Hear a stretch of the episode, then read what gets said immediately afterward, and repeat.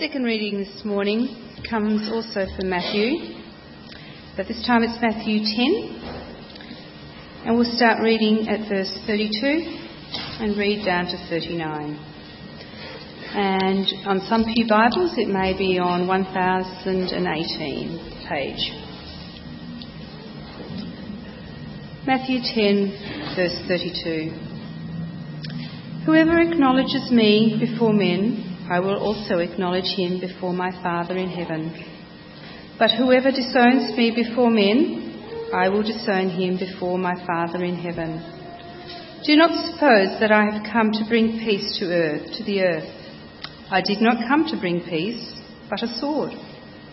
For I have come to turn a man against his father, a daughter against her mother, a daughter-in-law against her mother-in-law, a man's enemies will be the member of his own household. Anyone who loves his father or mother more than, he, than me is not worthy of me. Anyone who loves his son or daughter more than, he, than me is not worthy of me. And anyone who does not take up his cross and follow me is not worthy of me.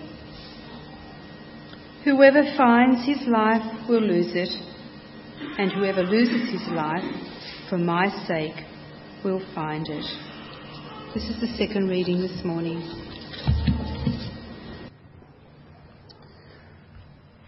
Well, friends, do keep your Bibles at that passage. We'll work our way through this passage and consider the words of Jesus for us this morning. But let's turn to Him and ask Him for His help. Let's pray. Gracious Heavenly Father, we thank you that you did not remain silent, but you've revealed yourself and your ways to us in your Son Jesus. And so we pray, Heavenly Father, this morning you'll give us the big perspective on life, how we are to view you and how you see us. And we pray that this will be encouragement to us all. And we pray this in Jesus' name. Amen. Now, friends, what do you think is worth dying for? What would you be willing to die for? Take a moment just to think about that. What would you be willing to die for? I'm sure we all have different thoughts and ideas on what is worth dying for. For some people, what's worth dying for is for country, for nation. We've got the honour roll here, and just 11 days ago, we had Remembrance Day on the 11th of November to remember the sacrifices of those who went before us, laying down their lives for our nation, and so lest we forget. Or for some people, it might be for freedom. William Wallace, Scottish man. He's not Scottish, but William Wallace, the original guy was. the real guy was. But this is Mel Gibson in Braveheart. He died what? He died for freedom. For the freedom of his people. For some, that is worth dying for. For others, it might be dying for love. Jarod Kintz is an author. In his book, he writes this I'm willing to die for the woman I love. I just want to take 75 years to do it. And so people consider different things and, and consider dying for different things. We all have different thoughts and ideas. But of course, when we come to think about this, I'm sure there are many things that we will not be willing to die for. I don't know about you, but I will not be willing to die for a plant or a tree or an animal or my job or for wealth, but some would. And so this morning, what about you? What do you think is worth dying for? You see, this is worth thinking about. It's worth thinking about. How do you know this guy? Yes, that's right. Martin Luther King Jr. He was a Christian man, a disciple of Jesus Christ, a Baptist minister, an activist he was a leader in the African American civil rights movement. And he once said this. He once said, I submit to you that if a man has not discovered something that he will die for, he isn't fit to live. Do you understand that?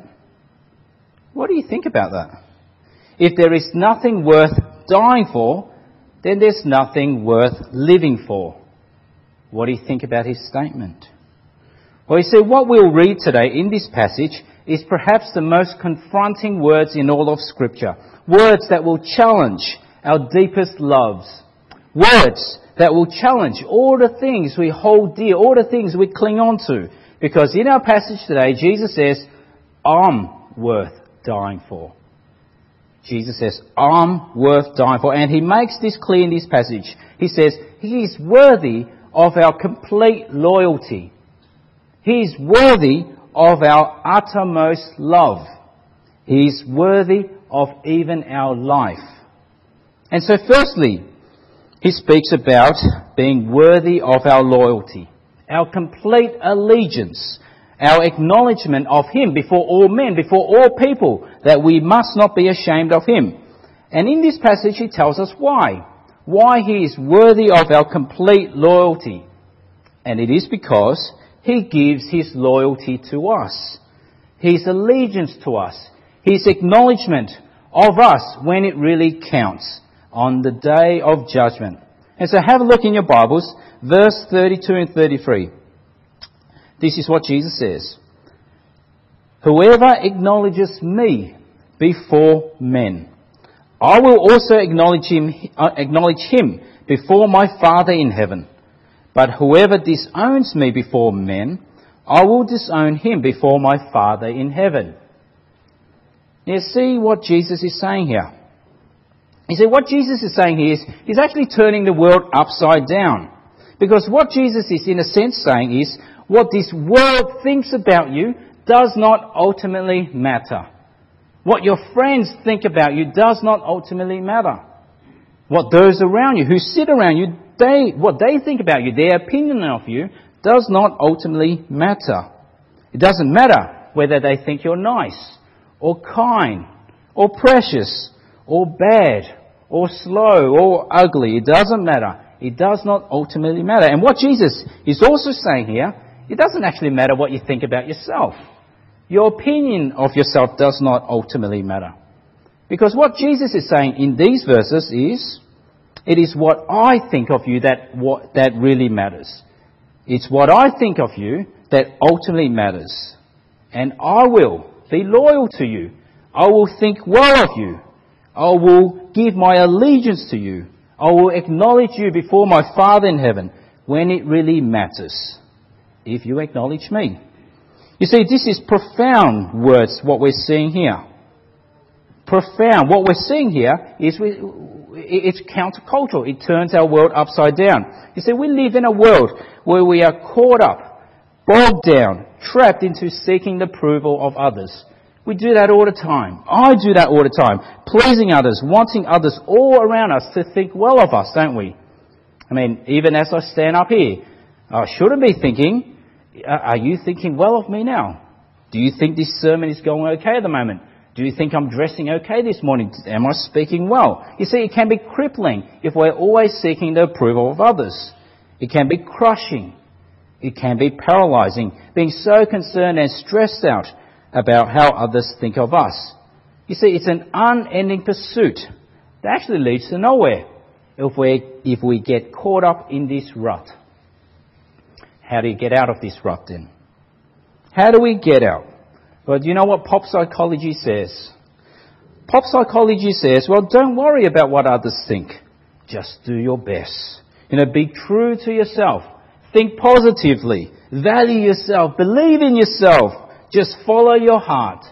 Love yourself. That's what matters in life. I mean, that's what the Disney movies are made of. That's what Hollywood is made of. Now, these might sound helpful. They might sound like comforting words. As long as I believe in myself. So popular. As long as I believe in myself that that is all that matters. But you see, this passage tells us that's not true at all. It's not what we think of ourselves that really matters. You see, what really matters is what Jesus thinks of you. What really matters is the opinion of the King of the universe on you, not what you think, because He is the one who really matters. You see, the opinion that matters most in the world is the opinion of the one who matters most. I'll say that again. The opinion that matters most is the opinion of the one who matters most. And so he's saying he, he is worthy of our loyalty. For if we acknowledge him, if I acknowledge him now on earth before men, he will acknowledge me when it matters most. But then in this passage, Jesus says he's, he's worthy of our loyalty, but he's also worthy of our love, our complete, full, comprehensive love. And that's why when Jesus came, he came to bring division. He brought division. He divides even the closest of families. Look at what Jesus says, verse 34 now. Jesus says, Do not suppose that I have come to bring peace to the earth. I did not come to bring peace, but a sword. For I have come to turn a man against his father, a daughter against her mother, a daughter-in-law against her mother-in-law. A man's enemies will be the members of his own household. Now what a strange thing for Jesus to say. He is the Prince of Peace. But yet he says, I did not come to bring peace, but a sword. Now that's not how we normally think about Jesus, right?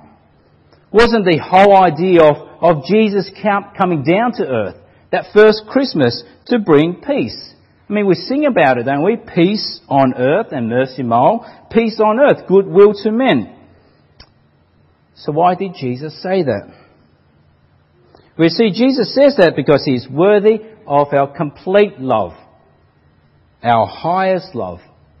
And so what that means is that in reality and in practice, if Jesus really is my master, my king, my savior, the king of this universe, the one I love most above all else, then it, what it means is that I, I must love Jesus above my family.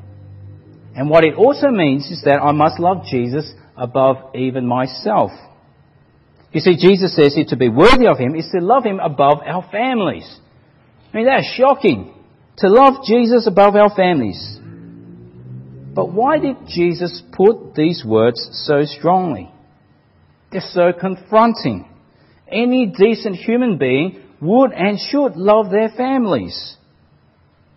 Even as I reflect on my family, I love my family above many, many things. In fact, they're, they're number one almost. I don't think there's anyone in my life at the moment that I love more than my family. And so even if I've been hurt by my family, by my wife, by my kids over and over again, I would find it in myself to forgive them over and over again because I love them. They are family. And even if, if it meant, and I'm sure this is true for you too, even if it meant laying down my life for them, taking the bullet for them, taking on a bear if a bear comes, or a tiger, I would do that for the sake of my family. I would not hesitate. And I'm sure you'll do the same for your family. And you see, that's the whole point to what Jesus is getting at here. For the vast majority of people, there's nothing, no one we love more than our families. But then Jesus says to be worthy of Jesus means loving Him more, even more than our families. And so Jesus says, verse 37, have a look. Anyone who loves his father or mother more than me is not worthy of me. Anyone who loves his son or daughter more than me is not worthy of me. Now we need to understand that this does not mean if you're not getting along with your mother-in-law, you can't say, hey, I'm a Christian now, I don't have to love her, I love Jesus first. It's not permission for that. And it also does not mean if I'm not getting along with my parents or my siblings, that this is an excuse for that. Hey, I'm a Christian. I don't have to love them. I love Jesus more. It's not saying that at all. What this verse is saying is not giving us permission to hate, to neglect our responsibilities to our family or our neighbours. What it is saying is that we must love Jesus first, above everyone else, even family. And so for many, for many Christian families, this will mean division in the family. Now we have to understand how confronting these words were to the original hearers. I mean, it's already confronting to us, isn't it? For Jesus to say to us, love Him more, above our families. But it was so much more confronting to families of the Middle East. You see, this teaching to them was crazy. It's just out of this world. Would have been shocking for them to hear Because nothing can come in between family, you see. Family ties of the Middle East, Middle Eastern families are extremely strong, were extremely strong and still today. Extremely strong, extremely tight. Now, tight family ties is actually quite similar in the Asian culture, Middle Eastern culture, Asian culture, quite similar. And so, for example, just so you get an idea of how, how tight the family ties are in the Middle Eastern culture, in Asian culture, I'll give you an example from the Asian culture. You see, in the Asian culture, you never address people by name, but by relationship, out of respect. In the Western world, you're an individual, and so you're addressed by your name. So you're Bob, you're Jason, you're Tom, you're, you're, you're James. But you see, in the Eastern culture, you're not just an individual. You're part of a family unit. You're part of a community, and so you're addressed by relationship. It's to show the tight family ties in these cultures. And so, for example, when my two younger brothers, if they want to talk to me respectfully, which they should, they don't address me as John, which they do. They should be calling me older brother or big brother. That is how they are to address me. I can call them by name because I'm older, but for them to address me respectfully, it is by our relationship, not by name. Or when we meet our aunties and uncles in our family gatherings, we don't call them by name as well. It's not like Auntie Michelle or, or anything like that. We call them by our relationship. And so it's auntie or uncle, and often there's a ranking. So it's first auntie, second auntie, third auntie, and so forth. Even in our household. This, is just to give you a, an idea of the, the, the close family ties in these cultures. Even in my own household at home, Yvonne, I don't call her Yvonne unless she's in trouble, or unless I want to get in trouble. She is addressed as the wife. The wife. Because that is our relationship. In fact, literally, I think the Chinese word is old woman, but anyway, that's the wife. But you see, societies with tight social units, for Jesus to say anything like this in this passage to that culture, to our culture, was and is hugely offensive. And so you can understand why Jesus said, I did not come to bring peace, but a sword. For families that are so tightly knit, where the gospel penetrates such families, when Christians in such families love Christ above their families, then it creates tension and friction and division. And so, if a family their aim, their goals as a family is about money and wealth and prosperity. When someone becomes a Christian in that family, that has to change. And so it creates division. Or when a family is on about honor and respect and faith, when someone in that family becomes a Christian, well, that has to change. And that creates division. Or if the family is on about success, well, that must change when someone becomes a Christian, and that creates division. Or family is on about other religions, other gods, well, when someone becomes a Christian in that family, well, that must change as well, and that creates division. And that's why we hear so many stories, sad stories, often in Islamic families, where a member becomes a Christian. You hear these tragic stories, terrible stories. They're often disowned by their family. They're, they're considered as dead to their family. And so in a publication, Voice of the Martyrs, last year, a 10-year-old girl in Bahrain told her mother and her uncle that she believes in Jesus. This is a, a Muslim family. What did they do? Well, they beat that 10-year-old girl. Another report from this year, Tanzanian man. He became a Christian, was baptized in May this year. He left to live with his Christian friend when his family threatened to hurt him, to harm him. Several months later, in September, he, he went home to get his clothes, but once he was there, his three brothers were there waiting and they attacked him with a knife. And that happens. It is sad. It is tragic to hear. But you see, this girl and that man, they got their priorities right. They are considered worthy by Jesus because they love Jesus more. Now, to be worthy of Jesus is not only to love Him above our families, but it's also to love Jesus above even ourselves. I mean, this is what Jesus gets onto next. And of course, as we think about this and our society and what we've been fed and taught, this is so foreign to love someone else above even ourselves. We're not taught to think this way. I mean, in the New York Times best-selling book, Peter McWilliams, he said this, Who is more qualified to love you than you? Or this, in Psychology Today, I love, uh, love yourself first, by Lucille Ball in fact, love yourself first and everything else falls into line. You really have to love yourself to get anything done in this world. Now, what do you think Jesus would think about that statement? I mean, talk about being selfish, right? What would Jesus say? Well, Jesus, in a sense, says the total opposite. Love me first, and everything else in your life will fall into line. You see, Jesus goes on to say, you have to deny yourself, deny your self-interest, deny your life for Him, to be worthy of Him.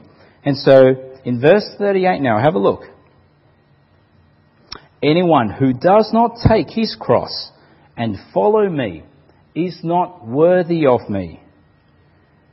Now it's worth us now trying to get this image into our heads. What does it mean to take up our cross? What does that look like? We see in the Roman world, those who took up their cross were not taking up their suitcases and going on a cruise around the world on their holidays. That was not what taking up the cross meant. Those who took up their cross were not taking up their speedos and going to the beach for a swim. Those who took up their cross were not taking up a diamond encrusted cross on a thick gold chain that weighs down their neck. You see, no. Those who took up their cross were on the way to their crucifixion, carrying the crossbeam and paraded down the city streets. That marked the end of any self-interest.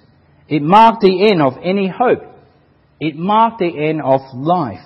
You see, when you're on the path to the crucifixion, there's no time to be planning, to be plotting new adventures in life. There's no time even to love yourself. But that was what Jesus was on about for his disciples. To be willing to carry the cross and to follow me. To love me above even yourselves. And so Jesus is making blunt statements here. Jesus is worthy of our love, a love that must be beyond, above our families, and a love that must be above even ourselves. But of course, when we think about this, it's just all too confronting. But we must ask why.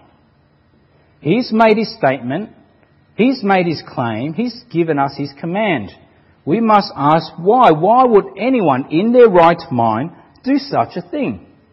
Why would anyone love Jesus more than their families? Why would anyone love Jesus more than themselves?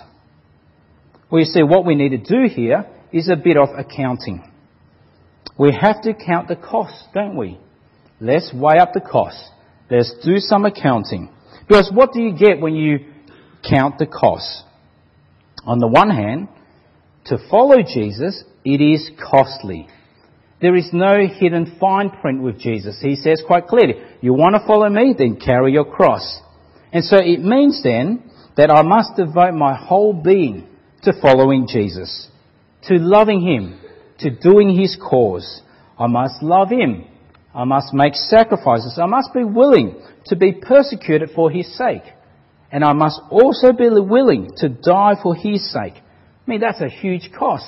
When we count the cost, that is a huge cost. That is my life we're talking about.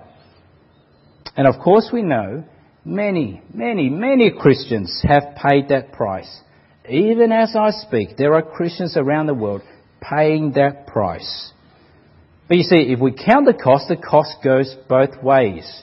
It is costly for us to follow Jesus. But the cost goes both ways because on the other hand, it is even more costly to not follow him. Because what's that cost if you do not follow Jesus? Well, Jesus tells us, you will lose everything. You will lose it all. You will lose your life, finding your life. Look at verse 39. Whoever finds his life will lose it. And whoever loses his life for my sake will find it. Now this verse is not saying, go kill yourself and claim I just died for Jesus. Well, that will be silly. That will be a waste of life. But what Jesus is saying is this. Use your life. Exhaust your life. Expend your life for the sake of Christ and His gospel, even to the point of death. He is the only one worth living and dying for. And when we do, do you notice His promise in that verse? We find ourselves. We find our true worth in God's eyes. We find our identity in Christ. We find our value and we find life. When we lose our life for Him, we find life and we gain a life that extends beyond the grave. You see, when I lose my life for the Lord Jesus Christ, I lose nothing at all. When I lose my life for the Lord Jesus Christ, I lose nothing at all. And I've got nothing to lose. Because do you notice there what Jesus did for us? Who goes first in carrying the cross in that verse? Let's have a look again, verse 38. Anyone who does not take his cross and follow me is not worthy of me. Now, do you notice that? Something subtle there. Jesus is not getting us to go out on the front line carrying the cross and he's staying safe behind. He goes before us. We are to follow the one who first carried his cross, the one who has gone ahead of us to the front line, the one who gave his life and died. And who did he die for? That's right. He died for you and for me. He went first carrying the cross. He went first for us. You see, the flip side of this is Jesus is saying He's worthy of our, of our love, of our loyalty, of even our life. But you see, Jesus is saying something so profound, so extraordinary here. Jesus counted you worthy of His loyalty. Jesus counted you worthy of His love. Jesus counted you worthy of His life. He died for you. He carried His cross for you. And you see, when you do come to understand this, when you understand this call, you see why Jesus is worthy of our all. He's worthy of everything. I mean, just think about that. To think that the King of the universe considered me worthy to die for. That's mind blowing. I mean, that should be earth shattering. The Son of God considered me, considered you worthy enough to lay down his life, to hang on the cross, and to bleed for you. I mean, this is something so profound and extraordinary. We cannot hold it to ourselves. This past week, I wanted my own kids, Esther, Caleb, and Ethan, to understand how much they are worth in the eyes of God. And so, driving to, the, to school one morning, I asked them, Do you know how much you're worth, kids? How much are you worth? Now, they didn't understand me at first, and I said, How much are you worth? How much do you think your life is worth? And then, in their innocence, they said, Lots and lots. I said, Well, that's right. You are worth lots and lots. How do you know you're worth lots and lots? Esther, the oldest and expected from her, she said, Because Jesus died for us. That's how much you're worth. And she was right. You mean the world to God. You mean the world to God that He would send His Son for you. That is how much you are worth to Him. You see, there is no one in this world, there is no one in this universe who loves you more than God in Christ. You see, nothing speaks more of our worth, of your worth, of my worth, than the cross of Christ. Jesus, Jesus considered us worthy enough to die for. I mean, just think about that. Understand that and let that saturate our lives, our thinking, our behavior, day in, day out. I mean, I don't think there is a better way, more comforting way, more peaceful way to get through life than knowing that. To get through the problems of life, the trials of life, the hardship of life, the pain, the heartaches, the loneliness, loneliness, the hurt, the depression, the agony of life. These will come our way if they haven't yet. They will come our way. But what is better than to know this? Jesus considered you worthy enough to die for. So even as I'm struggling through life, even if I'm struggling through some pain, some illness, some hardship, some relationship breakdown, this means the world because I mean the world to God. And so if Jesus considered you worthy enough to die for, you're worth dying for in the eyes of God. What then is Jesus worth to you? How much is Jesus worth to you? I mean, if you truly understand this, how can I not willingly, joyfully, completely offer my complete loyalty to Him, my highest love to Him, my whole life to Him? How can I continue with my life clinging onto these temporary pleasures of life, the fleeting treasures of life. What is Jesus worth to you? Just my once a week Sunday service and that's it? That's all he's worth? Just my lip service once in a while and that's all he's worth? Just my tithing even and, and I've done my duty and that's all he's worth? just the dregs of my life, of my energy, of my week, and that's all he's worth? I mean, that should be challenging. That should be confronting. You see, Jesus wants your heart. He wants your life. And that's because he wants what's best for you. And that is to live and die for him. Now, every once in a while, I get thoroughly encouraged when I hear of how people put this into practice. They know how worthy, worthy they are in God's eyes, and so they see Jesus of immense, greatest worth. I've got a friend who I studied aerospace engineering with. He's now a husband. He's about a year older than I am, father of two. Working man, working hard, needing to raise a family. But for this man, he wanted to put this into practice in his life. Instead of working the normal five days a week, which we work as normal employees, he chose to work four days a week, get paid less, 20% less. Why? So that on his day off, he could commit to serving his local church in discipleship, in evangelism. I mean, he's got a loan, he's got a mortgage, but he decided that because Jesus is worth more. I've got another friend who I went to Bible college with. He did medicine, became a doctor for only a short few years, became a Christian from a non-Christian family. He chose to leave his job, his medicine, with great opposition from his parents, to be trained in the ministry, to go to Bible college. Now he's serving as a minister of the gospel. Loving God more, loving Christ more creates division. He understands this, but he sees the worth of Jesus one of my previous ministers. He was a lawyer. And he was the son of a wealthy billionaire, businessman. And for, the plan was for him to take over the business, to become literally a millionaire. But for him, he knew how much he was worth in God's eyes. He saw Jesus as worthy of everything, and so he gave that up. Did not go into his father's business.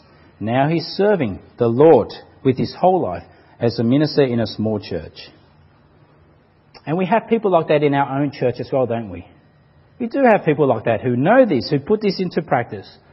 Now, I'm always encouraged when I hear of our retired members here who choose not to just simply enjoy the luxuries of life, that this is how I will go, but they become prayer warriors. They give generously. They serve fervently in the cause of the gospel. I mean, isn't that encouraging? And so, what would it look like for you what is Jesus worth to you? Martin Luther King, he was a man who knew this. He knew this well. But on the 4th of April in 1968, he was assassinated. But all he wanted to do in life was, in his own words, I just want to do God's will. He just wanted to do God's will. He lived and he died for Christ. And though he died tragically, he lived with that great confidence. He did not disown the Lord Jesus, and so he lived with that confidence that Jesus will never disown him before his Father in heaven. One of his favourite hymns, which, which was sang at his funeral, expresses this well. Was this hymn? Precious Lord, take my hand. Lead me on, help me stand. I am tired, I am weak, I am worn. Through the storm, through the night, lead me on to the night. Take my hand, precious Lord, lead me home. And so today, are you worthy of Jesus? Well, yes, you are. The gospel tells us so. He laid down his life for you. But the question I want to leave you with is Is Jesus worthy to you?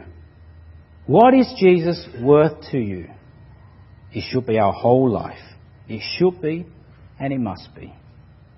Let's join in prayer.